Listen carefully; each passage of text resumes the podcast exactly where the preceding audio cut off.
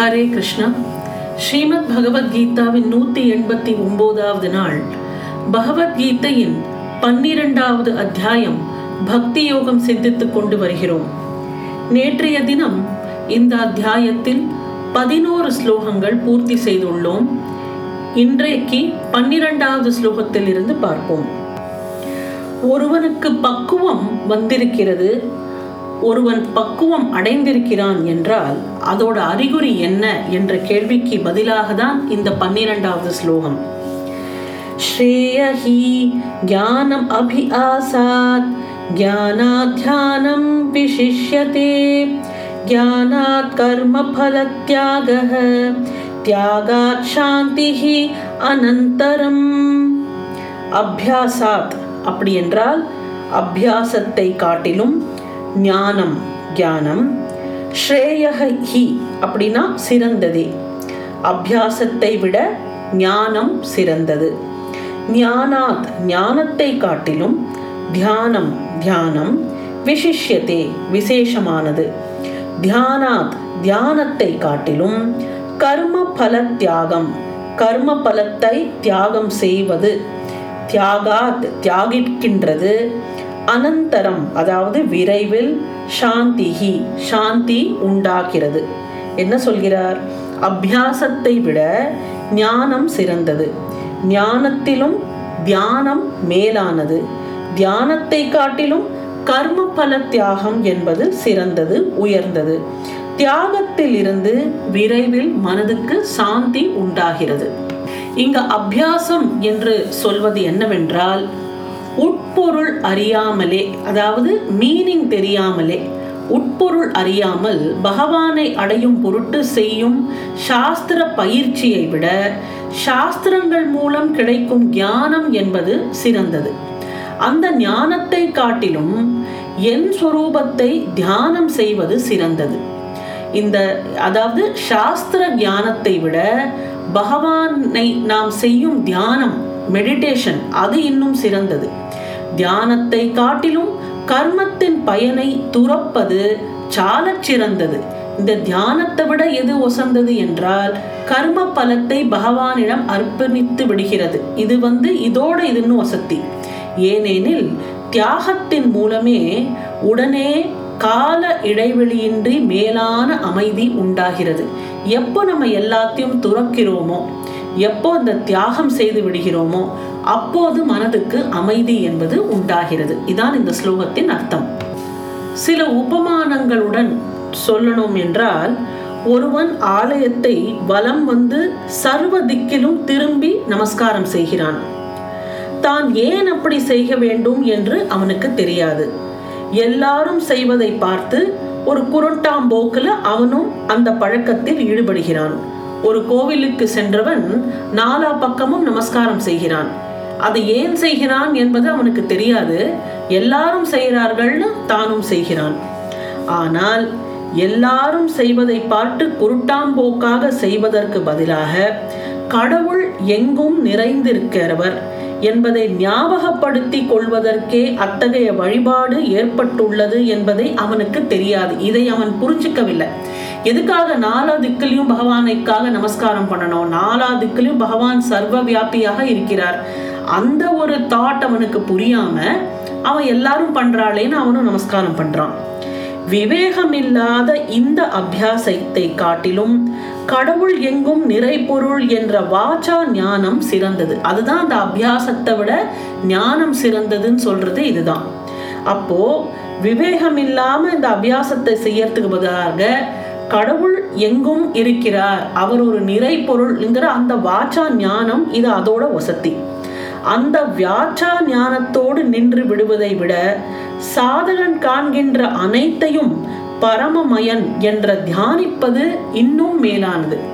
அதோடு நிறுத்திக்காம நம்ம சுத்தி இருக்கிற இந்த நிறை பொருள் அத்தமே அத்தனையுமே பரபிரம்மம்ங்கிற அந்த எண்ணத்தோட பார்க்கிற அத்தனையிலையும் அவன் பகவானை அவனால தியானம் செய்ய முடிஞ்சால் அது இதோட இன்னும் வசத்தி அனைத்தையும் கடவுள்மயமாக தியானித்து அவைகளை தன் காரியத்துக்கு பயன்படுத்தி கொள்ள வேண்டும் என்பது எண்ணலாகாது. எல்லாமே கடவுளோட தான் அப்படின்னு நம்மளோட சுயநலத்துக்காக நாம் எதையுமே பயன்படுத்திக்கள் கூடாது. தான் வாழ்ந்திருப்பது கடவுளுக்காக என்று கருதி தனது கர்மத்தின் பயன் முழுவதையும் அவனுக்கு அர்ப்பணம் பண்ண வேண்டும். இப்போ நான் வாழற இந்த வாழ்க்கை இது கடவுளுக்காக வாழ்கிறேன். நான் செய்யற இந்த காரியம் கடவுளுக்காக செய்கிறேன். இந்த மாதிரி இந்த கர்ம பலன் நான் பண்ற இந்த காரியத்தோட இந்த கர்ம பலன் ஆண்டவனையே போய் சேரும். அப்படின்னு தங்களோட கர்ம பலத்தை நாம் தியாகம் செய்ய வேண்டும் என்று சொல்கிறார். தான் செய்கின்ற கர்மம் தனக்காக இல்லை கடவுளுக்காகவே செய்யப்படுகிறது என்ற நினைவு தோன்றுகிறதே அதே அளவில் மனதுக்கு சாந்தியும் வருகிறது. இந்த காரியம் நாம் நமக்காக செய்யவில்லை பகவானுக்காக செய்கிறோம் அப்படிங்கிற அந்த தாட் வந்தாலே அந்த இடத்துல ஒரு மன அமைதி வரும். ஒரு சின்ன எக்ஸாம்பிள் கொடுக்கணும்னா இப்போ காத்தால சமைக்கிறோம். சாதம் பருப்பு சாம்பார் ரசம் எல்லாம் சமைக்கிறோம். அந்த நம்ம சாப்பிட்றதுக்கு முன்னாடி அந்த சாதம் பருப்பு நெய் ஒரு ஒரு துளசியை போட்டு பகவானிடம் இந்த சமையல் நான் உனக்காக செய்திருக்கிறேன் இதை உனக்கு அர்ப்பணம் செய்கிறேன் உனக்கு நெய்வேதனம் செய்கிறேன் என்று நம்ம வந்து பகவானுக்கு அதை அர்ப்பணிச்சுட்டு நம்ம சாப்பிடும்போது நம்ம மனசுல ஒரு அமைதி வரும். பசிக்கும் பசி பசி இருக்கும்போது சாப்பாடும் கிடைக்கும். அந்த சாப்பாடு ருச்சியாகவும் இருக்கும். பகவானுக்குன்னு படைச்ச அந்த பிரசாதத்தை நம்ம எடுத்து சாப்பிடும்போது அதில் ருச்சி வந்து ரொம்ப நன்னாவே இருக்கும். நம்ம நமக்காக சமைக்கிறத விட பகவானுக்காகன்னு ஒரு பூஜை அன்னைக்கோ நம்ம பிரசாதங்கள் விதவிதமாக செய்கிறோமே அதெல்லாம் ருச்சியாக இருக்கிறது. ஏனென்றால் இது கடவுளுக்காக அப்படிங்கிற ஒரு மனப்பான்மையோட நம்ம செய்கிறோம். அதனால தான் ஆக அந்த தாட் நம்மளுக்கு வந்து எல்லா விஷயத்திலுமே இருக்க வேண்டும். இப்படி நம்ம செய்யற எல்லா காரியமும் பகவானுக்கு அர்ப்பணம் செஞ்சு பண்ணும்போது மனதில் சாந்தி என்பது ஏற்படும். தனக்கென்று தொழில் புரிபவன் அசாந்தி அடைகிறான். இறைவனுக்கென்று தொழில் புரிபவன் இன்பம் அடைகிறான். இதை இன்னொரு ஒரு எக்ஸாம்பிளோட சொல்லணும் என்றால் ஒரு பருந்து அதாவது ஒரு ஈகல் ஒரு மீனை கவ்விக்கொண்டிருந்தது அதை பிடுங்குவதற்காக சில காக்கைகளும் பருந்துகளும் அந்த பருந்தை பின்தொடர்ந்து கொத்தி ஆரவாரித்தன. எந்த திக்கில் சென்றாலும் காகங்களும் பருந்துகளும் கூடவே பறந்து சென்றன. தொந்தரவை பொறுக்க மாட்டாமல் அந்த பருந்து மீனை அப்பால் போட்டுவிட்டது. உடனே அதை வேறொரு பருந்து கவ்விக்கொள்ள காகங்களும் மற்ற பருந்துகளும் இந்த புதிய பருந்தை தொந்தரவு செய்ய தொடங்கின. ஆனால் இந்த உபத்திரவத்திலிருந்து தப்பித்த முதல் பருந்து சாந்தமாய் ஒரு மரக்கிளையில் உட்கார்ந்தது. இப்படி சாந்தமாக இருக்கும் பட்சியை பார்த்து வணங்கி ஒரு அவதூதர் பருந்தே நீ எனக்கு குரு. உலகப்பற்றுகளாகிய சுமையை மனிதன் கீழே போடாத வரையில் அவனால் இந்த உலக சஞ்சலங்களில் இருந்து தப்பித்து கொள்ளவே முடியாது. அவனுக்கு சமாதானம் ஏற்படாது. இதை நீ எனக்கு கற்பித்தாய் என்றார். எத்தகையவன் கடவுளுக்கு உவந்த பக்தனாகிறான்? பக்தனது பெரிய இயல்புகள் என்பது என்ன? என்கிற கேள்விக்கு பதிலாக வருகிறது தான் பதிமூன்றாவது ஸ்லோகத்தில் இருந்து இருபதாவது ஸ்லோகம் வரைக்கும். இனி பதிமூன்றாவது ஸ்லோகமும் பதினான்காவது ஸ்லோகமும் பார்ப்போம். अद्वेष्टा सर्वभूतानां। मैत्रः करुणः एव च। निर्ममः निरहङ्कारः समदुःखसुखः क्षमी। समतुष्टः सततं योगी। यत् आत्मा दृढनिश्चयः। मयि अर्पितमनः बुद्धिः। यः मद्भक्तः सः मे प्रियः। சர்வபூதானாம் எல்லா உயிர்களுக்கும் அத்வேஷ்டா. துவேஷம் இல்லாதவனாய். மைத்ர மித்ரனாய் கருணக ஏவச்ச கருணையே உடையவனாய். நிர்மமக மமக்காரம் அற்றவனாய். நிர் அகங்காரக அகங்காரம் இல்லாதவனாய். சம துக்க சுக துக்கத்தையும் சுகத்தையும் சமமாக கருதுபவனாய்.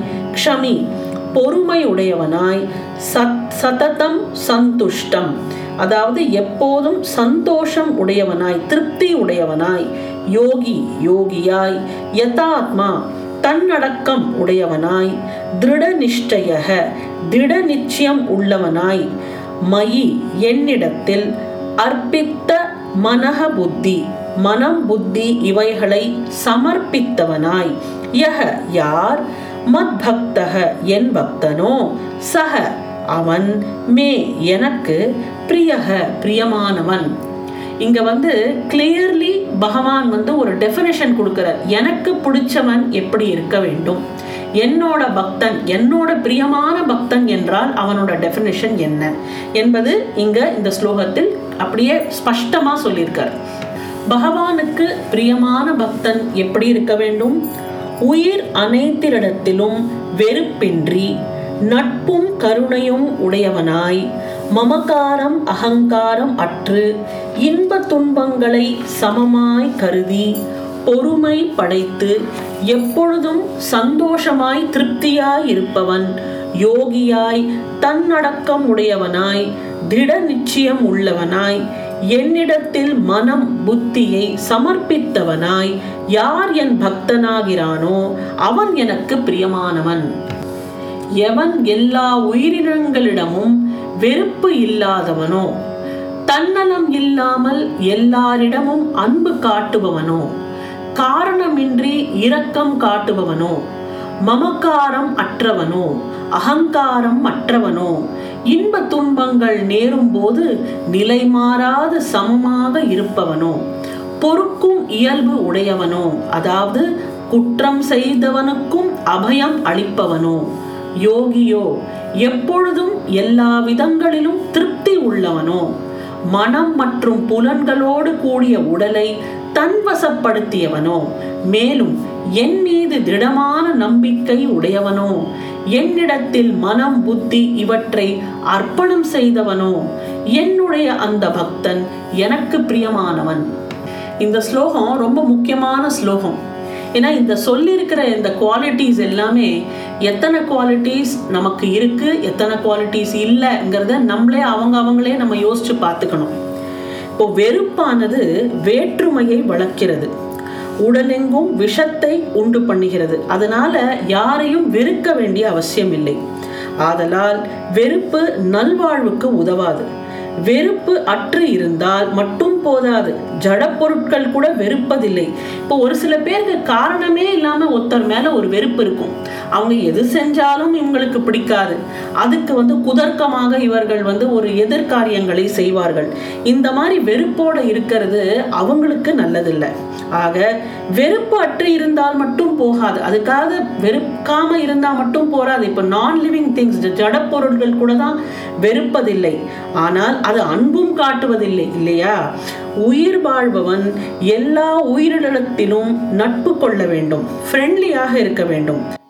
அன்பின் வழியது உயிர்நிலை அது எல்லாருக்கு அது வெறும் தோல் போத்தின உடம்பு. இந்த ரெண்டு வித்தியாசத்தை நாம் தெரிந்து கொள்ள வேண்டும். ஆக நட்பே உயிர்களை இணைக்கிறது. இந்த நட்பு மூலமாக தான் நாம் இணைகிறோம். பிறரை தன் காரியத்துக்கு பயன்படுத்தி கொள்வதற்கு ஒருவன் உறவாடலாம். அதை தான் இப்போ நம்ம நிறைய பார்க்குறோம்.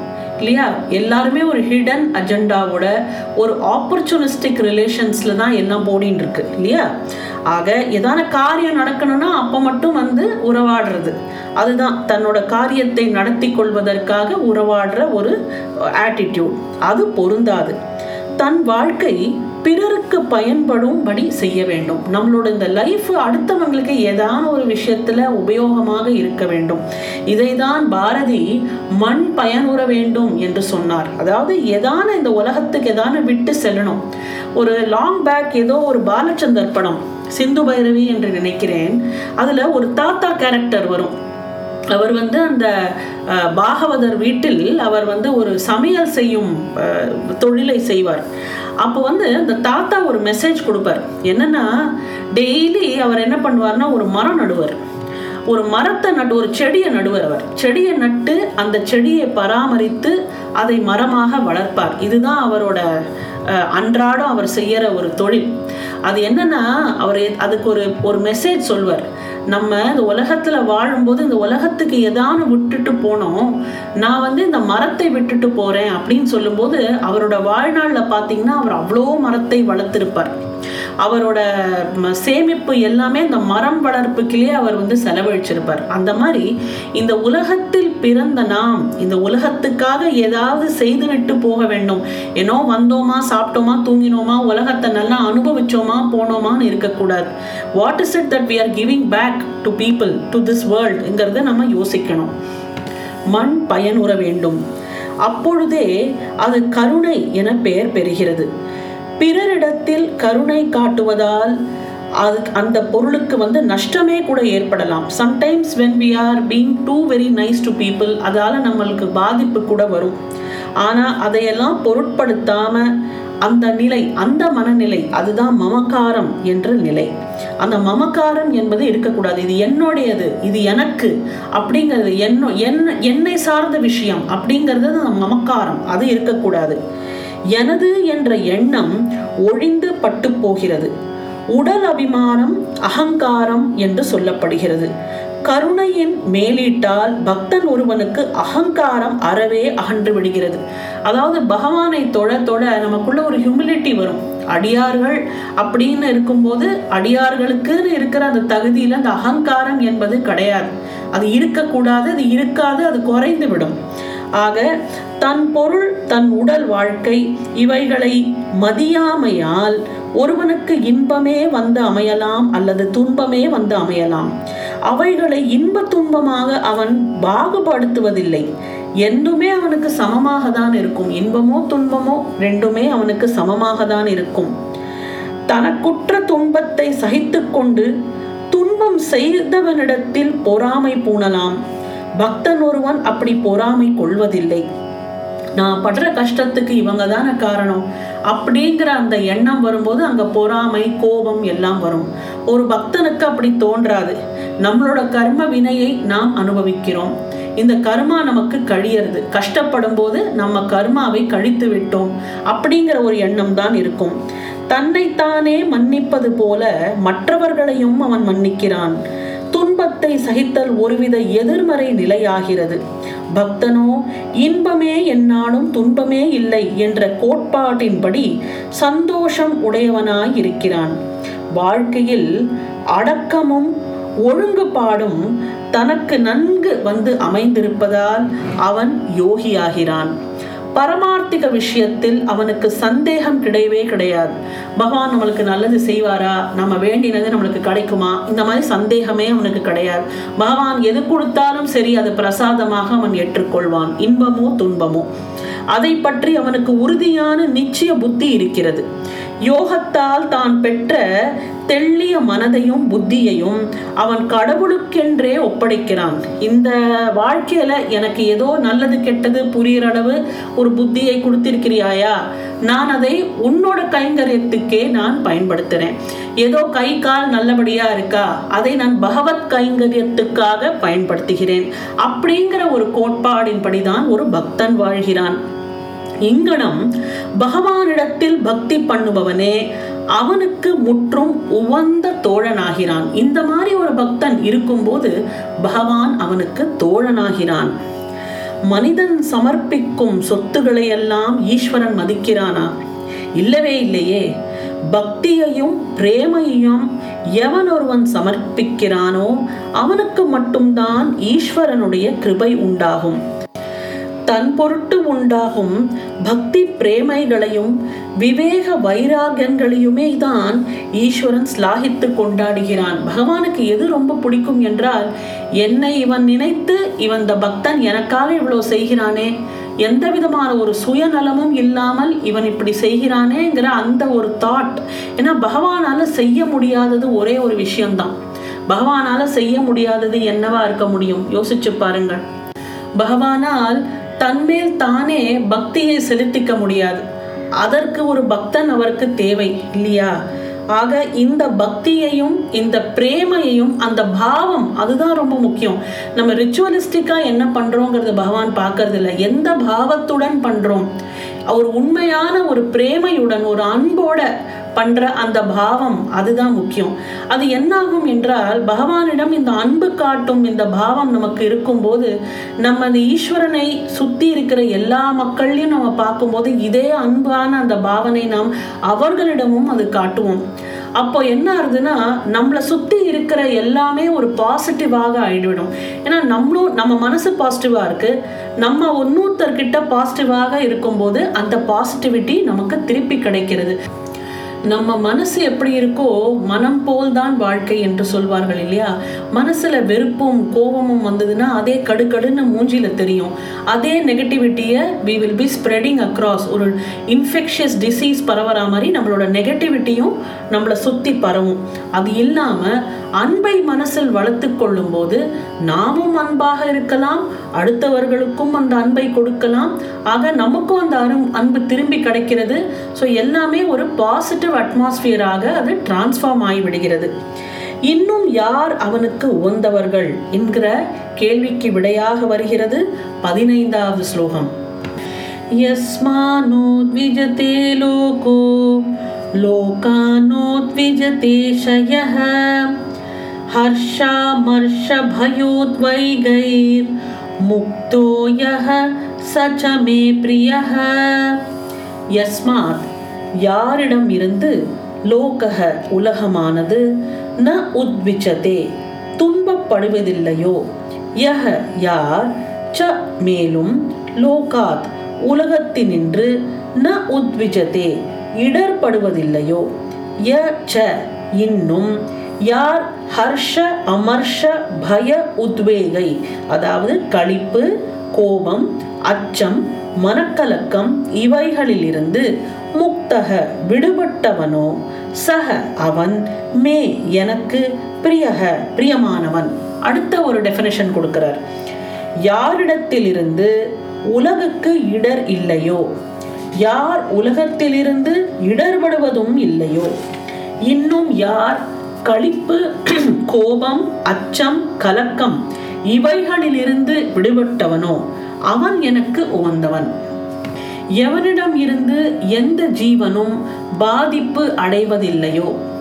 எவன் எந்த ஜீவன் மூலமும் பாதிப்பை அடைய மாட்டானோ? அதாவது இவனாலையும் உலகத்துக்கு பாதிப்பில்லை உலகத்தினாலும் இவனுக்கு பாதிப்பில்லை.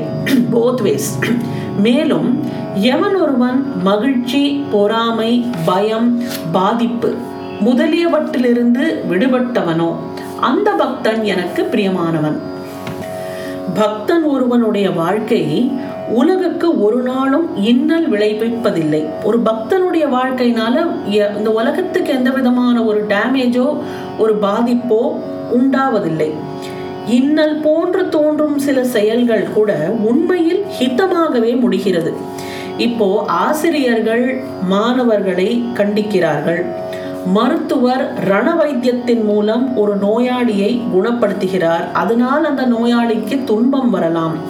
அதே போல அறப்போரில் ஒரு வீரன் எதிரியை தாக்குவது இவை யாவுமே ஒரு வெளித்தோற்றமாக பார்க்கும்போது ஒரு இடர் போன்றுதான் நமக்கு தோன்றும்.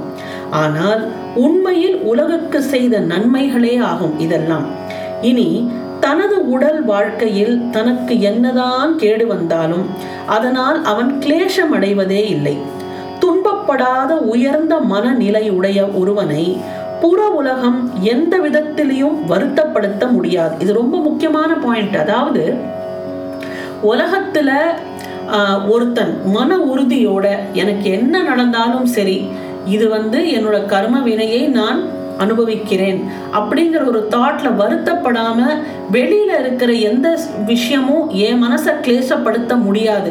யார் என்னை என்ன சொன்னாலும் சரி எனக்கு என்ன நடந்தாலும் சரி நான் இதை என் கர்மாவாக ஏற்றுக்கொண்டு ஐ வில் ஃபேஸ் இட் இதனால வந்து நான் வருத்தம் அடைய மாட்டேன்னு ஒருத்தன் மன உறுதியாக இருந்தானானால்.